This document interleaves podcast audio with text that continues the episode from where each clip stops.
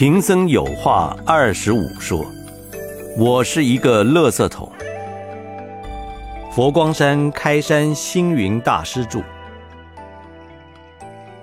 贫僧自号贫僧以外，自己也觉得是一个云水僧。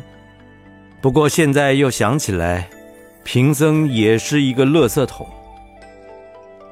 所谓垃圾桶的意思，就是在我的一生当中。接触的万千群众，尤其是信徒和出家弟子，好事很少向我报告，他们都是有苦难、烦恼、妄想、委屈、不平、贪嗔愚痴了，才到我这里来诉说。贫僧觉得他们也应该有一些人间的乐趣才是。为什么要到烦恼的时候才来找我？让我这个垃圾桶里面经常都是满满的垃圾呢？焚化垃圾，放下才能提起。后来贫僧也学会了处理垃圾的方法。垃圾来了，只有告诉他对治的方法。有佛法。就有办法，就这样，才有这句传开的话题。对于别人丢给我的烦恼、乐色，我处理的方法，就是在自己心中设立一个焚化炉。烦恼、乐色来了，立刻把它焚化，让这许多烦恼、乐色不要存在心上。我提倡放下，都有人批评说。贫僧太消极，人生这样也要放下，那样也要放下，还有什么意义呢？殊不知，放下才能提起。好像你出外旅行，要有一个皮箱，要用的时候，当然要提起；不要用了，你背着皮箱在家里的客厅、厨房来来去去，有那个必要吗？所以后来，贫僧自觉自己也是一个很能担当、也有勇气的人，把放下改成提放自如。凡是人间一切金钱事物，甚至于佛法，要用就提起，不要用就放下。何必在心上负担那么沉重呢？谁是谁非，忍耐就过去了。处理烦恼、乐色的方法，除了放下以外，就是忍耐。我记得数十年前开始办佛学院的时候，年轻的学子在一起相处日久，有些人难免彼此之间会有争执。他们争执不下的时候，就有人气愤不平，报告监学老师。监学老师就劝他：“你忍耐一点嘛。”当然他不服气，再去跟训导主任反映。训导主任也跟他说：“你忍耐一下。”他还是不高兴，甚至就来找我。贫僧那时候是院长，两个人的争执。谁是谁非各有理由，也只能告诉他说：“你忍耐一点，忍耐一下就过去了。”学生就在我面前愤愤不平地说：“忍耐，忍耐，你们都叫我忍耐，难道除了忍耐就没有别的办法了吗？”贫僧只想忍一口气，风平浪静。退一步想，海阔天空。对于争执、计较、处理的方法，没有比忍耐更好的办法了。过去有一户人家，父亲过世了，留下十七头牛，遗嘱上写着：三兄弟分家，其中大儿子得二分之一，二儿子得三分之一。小儿子得九分之一，但是十七头牛，二分之一、三分之一、九分之一的分法都不是整数，怎么分呢？三个儿子就天天吵架。邻居一位长者看到了，就把自己仅有的一头牛送给他们，让他们好分家。这下子，十七头牛加上长者的一头，共十八头牛。大儿子应分二分之一，得到了九头牛；二儿子三分之一是六头牛；小儿子九分之一是两头牛。最后，三兄弟发现所分到的九头牛、六头牛、两头牛加起来刚刚好是父亲给他们的十七头牛，不多也不少。于是就再把多出来的一头牛还给隔壁的长者，长者丝毫没有损失，反而替三兄弟解决了问题。像这样，对于分家的处理。贫僧也有过多次的经验。接佛弟子，信仰不分区域。有一个信徒家里起了纠纷，兄弟五人要分家，彼此僵持不下，就要我去为他们主持公道。这应该是贫僧在五十年前年轻的时候。遇到最难解的问题了，我哪懂得分家呢？尤其五个兄弟各有立场，各有计较，每一个人争的都有理，财产怎么分？后来我就跟他们打趣说：“你们这样子相争不下，最公平的办法，就是把你们家里的所有桌子锯成五份，一个人拿一根。”把碗盘打碎，一个人拿一块；把房子拆了，一个人拿一份。我想这样子最公平了吧？他们听了以后才知道，分家不能太计较，吃亏也是福。我到宜兰弘法，那里的人很单纯，信徒都像君子之交，其淡如水，也没有什么事故。后来我到高雄，高雄是一个很热情的地方。在高雄佛教堂就发生了地域观念。最初林雅区的信徒居多，接着因为我的关系，隔壁的新兴区就有很多信徒来参加共修。又再过了几十日，盐城区信徒也过来共修了。在这一个小小的佛堂里，经常大家计较，这是这个区，那是那个区，甚至于说这是高雄帮的，那是台南帮的，还有说是澎湖帮的，彼此争执不下。我也不得办法，只有集合大众说：你们如果都这样子计较的话，我也不是你们这许多区域的人。明天我也应该走路，甚至于我也跟释迦牟尼佛讲：“你是印度人，还是回到印度去吧。”大家才感觉到他们的地域纷争计较实在无聊。后来在佛教堂里，从各地来的人，虽有区域不同，但信仰相同，都是佛弟子。也就没有这许多争执了。抛开人情，接受锻炼考验。在四五十年前，台湾的社会经济还没有起飞，一些青年学生学校毕业之后想找个职业非常困难，有一些信徒就想到来找师父帮忙。介绍一份职业，可是这个贫僧师傅虽然工商界的信徒也不少，但够他信赖的人士也不是一经介绍就获得他的信任，照单全收。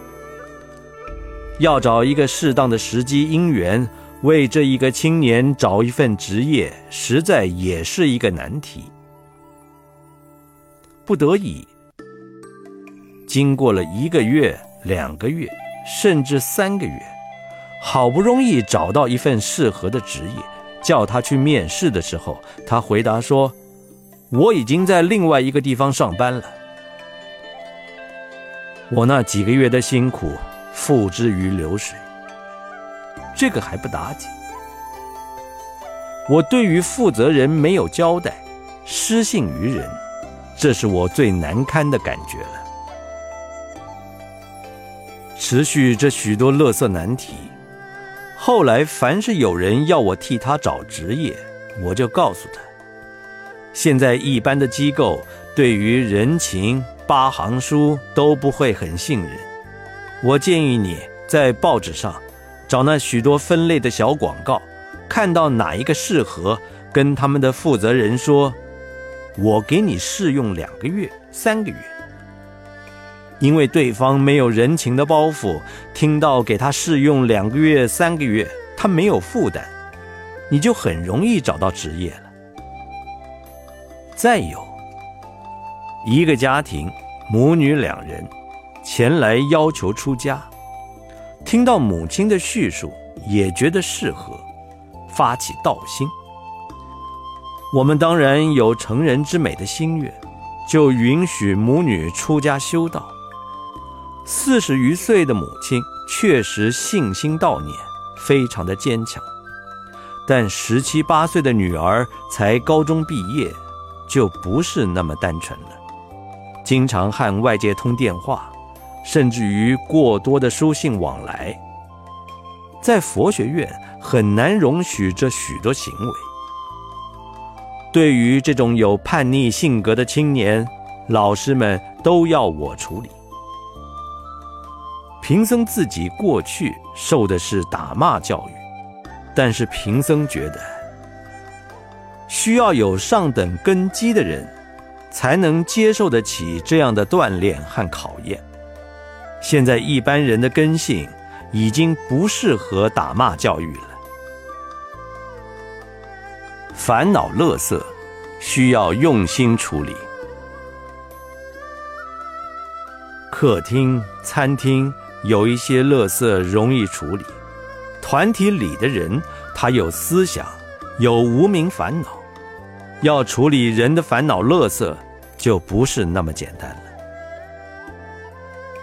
有一天，这一位初入道的学生来找我，对我说：“院长，我的母亲一定要我跟她在这里出家，但是我没有出家的性格。”因为我看到男人都非常喜欢我这种个性，怎么能在清净的僧团呢？请院长说服我的母亲，让我再回到社会吧。我一听，立刻答应。我觉得这一位学生这么坦诚、直截了当，避免彼此走很多曲折弯路去了解。当然，说服他的母亲不难。不过，可怜这一位年轻的孩子，这种不成熟的性格，回到社会怎么能生存呢？我就跟人借了五万元新台币给他，跟他说：“你回去还要生活，慢慢的把头发留起来，几个月后找一个正当职业，将来要正派，找到一个好的对象，相夫教子。”成家立业，就不能再有别的烦恼妄想了。另外，还有一位，也是二十岁左右入道的女青年，已经出家两三年，都很规矩守道。但是有一天，他跟我说：“院长，我家里有个祖母，年已七十多岁，独居生活。”靠着我做舞女的母亲赚钱养活。现在我四十多岁的母亲患了不治之症，也没有办法继续做舞女了，就回家陪伴祖母。他说，他实在于心不忍，想要回社会就业，照顾他的祖母和母亲。我一听，唉，这也是一个难以解决的问题。十月磨练，圆满解决问题。那个时候，高雄县政府有个公办民营的老人公寓，政府把公寓交给佛光山办理，里面也收容了两百多位老人。我就找了黄美华主任，我说能容许这个青年人的母亲和祖母在公寓里生活吗？获得了他的认可。我再告诉这位青年学生，他认为不妥，他愿意自己负担起孝养祖母和母亲的责任。人各有志，虽然可惜在修道的路上又增加了损失，可是，在人伦孝道上，贫僧也不能不协助他再去到红尘里奋斗吧。总之一句。经常来找我的信徒也好，学生也好，都是有许多苦难的问题，很多的纠纷难以排解的是非，都得要去处理他们丢给我的烦恼乐色。在佛光山开山初期，不少的退伍军人到佛光山分担各项工作，如厨房、园艺、清洁、司机等。因为过去军人的性格，在一个无争的僧团里面，有一些也不容易适应。佛光山的执事对这许多不适合的人士，都来找我去处理这许多问题。起初要叫一个不认识的工作人员离开，实在难以启口。但贫僧经过十日人事的磨练。对这许多要丢弃的烦恼乐色，总能很欢喜圆满的解决，很少有后续的纠纷。徒众在世界各地弘法，有的好大喜功，在当地建设道场，也没有计算，就跟人家订约，到最后赔偿，搞得要诉讼，这个都是给佛光山难堪的乐色问题。我都得帮他们处理，现在才能让佛光山在世界上弘法利生，可以平安无事。假如不帮忙他们处理那许多的垃圾问题，我想这短短五十年间，要想在全世界建立佛教的道场基地，并不是那么容易的事。其他的如不惯四点半的早起。不惯三餐淡薄的素食，不惯每天刻板的排班礼拜，或者发现到一些有妄想症、精神分裂症，尤其现代人的忧郁症，好像泛滥成灾。山上的执事都会把这许多垃圾问题交给我来处理。佛教捕手，化繁就简为要。还有，现在两岸的问题谈不拢，也都是彼此嫌弃对方的乐色。我曾说过，对于两岸问题，大陆对台湾要用爱，台湾对大陆要用智慧。佛教讲慈悲，人怎么肯得慈悲呢？你要为人设想。或者人我立场调换，那还有什么难以解决的问题呢？乐色还容易处理，有很多的人投给我变化球，贫僧就不容易接招了。今日的社会虽然贫僧有出世的胸怀，但是难办入世的事业啊。不过既然承担了佛教的捕手。有很多的变化球就不能不接受处理。所谓变化球，各党派、各地派系之间纠纷，各种贪欲、无名，各种傲慢、嗔心，也难以一一的举例。总之，垃圾桶里的垃圾要会焚化，一些变化球也要懂得接招。贫僧处理这许多问题，并不是有多大的本领，只是说能为别人设想，可以化繁就简，能肯得自我吃亏，最后也就没有解决不了的垃圾问题了。贫僧一生的岁月，总想到安贫乐道，无是无非，但有时候。想起了童年喜爱在家庭里面打扫、清洁橱窗、倒除垃圾，只要甘愿承担，助人为快乐之本，又有什么怨叹不好呢？贫僧这一生处理垃圾的问题何止千百件之多，但承蒙唐一玄老师赞叹我举重若轻。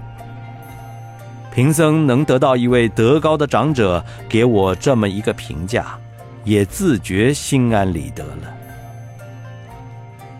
贫僧写这个有话要说，许多徒众都担心说，发表后各方的反应会有不一，我都不太计较，因为正人说邪法，邪法也成正；邪人说正法。正法也成邪，后面人家怎么看法，贫僧就不太计较了。